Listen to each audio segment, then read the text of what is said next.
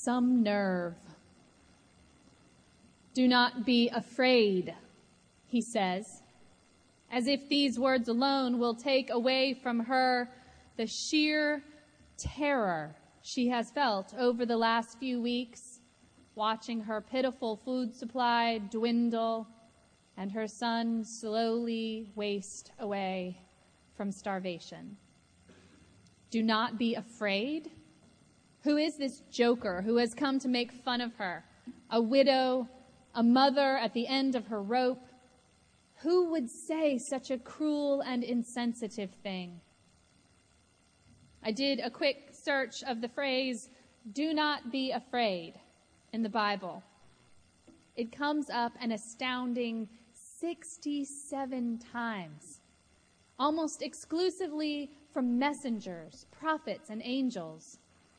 That insensitive joker in our reading from 1 Kings, the one asking the widow for the very last food in her house, he was a prophet, a messenger sent from God, coming to tell her that God is good.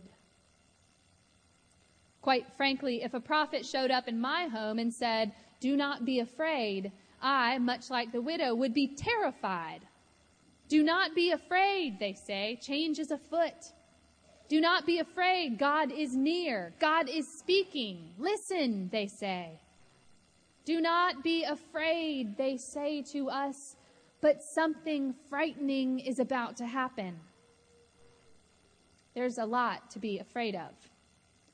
The election cycle that is blessedly over played a lot on our fears over this last year. We are afraid, afraid of being sick and afraid of being unemployed. We are afraid of being poor. We are afraid of being around poor people. We are afraid of how systemic poverty will crush our city and our country. Some of our fears are self constructed. We worry about social climbing, who's going to be president, about gray hair and gaining weight. Some of our fears are more legitimate. We fear the safety of our children, the health of those we love. We fear losing our homes or our jobs. We fear the poisoning of the environment. Anyone who has recently had a baby knows how powerful fear can be. The baby products industry is a multi billion dollar industry that thrives on the fact that new parents are deeply afraid. We are fearful of our children's happiness, their safety, their education. And with that fear, we buy products to reassure us that we can stave off sadness and accidents and illness and frustration and behavioral problems. Our houses are filled with fortunes, fortunes in gadgets that promise miracles for our children. But the gadgets, most of them at least, do not perform miracles. And over time, most new parents learn that there are no gadgets that we can buy that replace good parenting to create good and happy kids.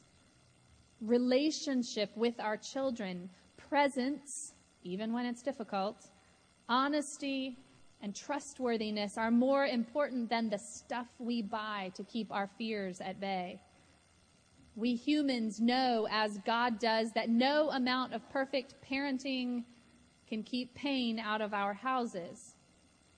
But strength of relationship and strength of faith will serve us more fully than anything we can purchase. Fear won't win. Love will and love is abundant. Where the world sees fear, God sees change. Where the world promises scarcity, God promises abundance. When the world says, no way, uh uh-uh, uh, not enough, impossible, God says, yes. In a few weeks, we will hear another angel say, Fear not, to another woman with everything in the world to be afraid of. And she, like the starving widow at Zarephath, will say yes to whatever it is that God is offering, as profoundly unbelievable as it may be. We don't know the content of the widow's heart from our story this morning any more than we know the content of Mary's heart. We do not know if she bakes that last small cake with skepticism or with joy, knowing that her troubles are over. We do know that she says, Yes, even though she is afraid. She says yes to the promise of God's abundance in her life. She says yes by welcoming the stranger, by showing hospitality and grace. We live in a world that wants to run on fear. Fear, it seems, is a powerful motivator to get us to hoard and consume. Fear is a powerful motivator for us to spend and own and have and mine, mine, mine. Fear causes us to keep secrets, to grasp things and people tightly, to say no to hospitality and no to grace. Fear is a powerful motivator for us to build our houses with higher fences and stronger locks, and around our hearts thicker more impenetrable walls. But fear won't win. Love wins every time. Fear breaks down and degrades our relationships and our families and our hearts. Love heals them, builds them, strengthens them. How do we, like the widow at Zarephath, move from a place of fear to a place of love? We start by opening those clenched hands just a little bit. Give something away money, time, stuff, something. And then take a deep breath.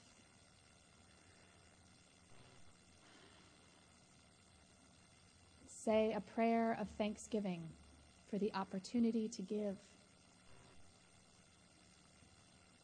Then do it again and again. And then maybe do it again. Give to your family. Give to those you don't know who are in need. Give to your church. Give to your community. Listen hard to what the world around you needs to thrive and grow, and then dig deep to provide it. Give it away. Do not fear whether or not you will have enough, because fear won't win. Fear will not provide.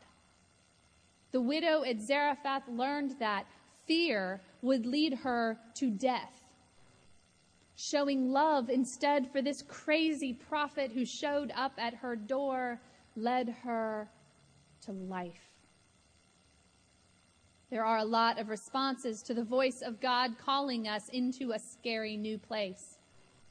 We can politely respond that there simply isn't enough and then shut the door and lie down on our beds to die. Or we can answer by believing in God's abundance. We can be bold and brave and generous. We can say our prayers and give and give and give in love and in faith.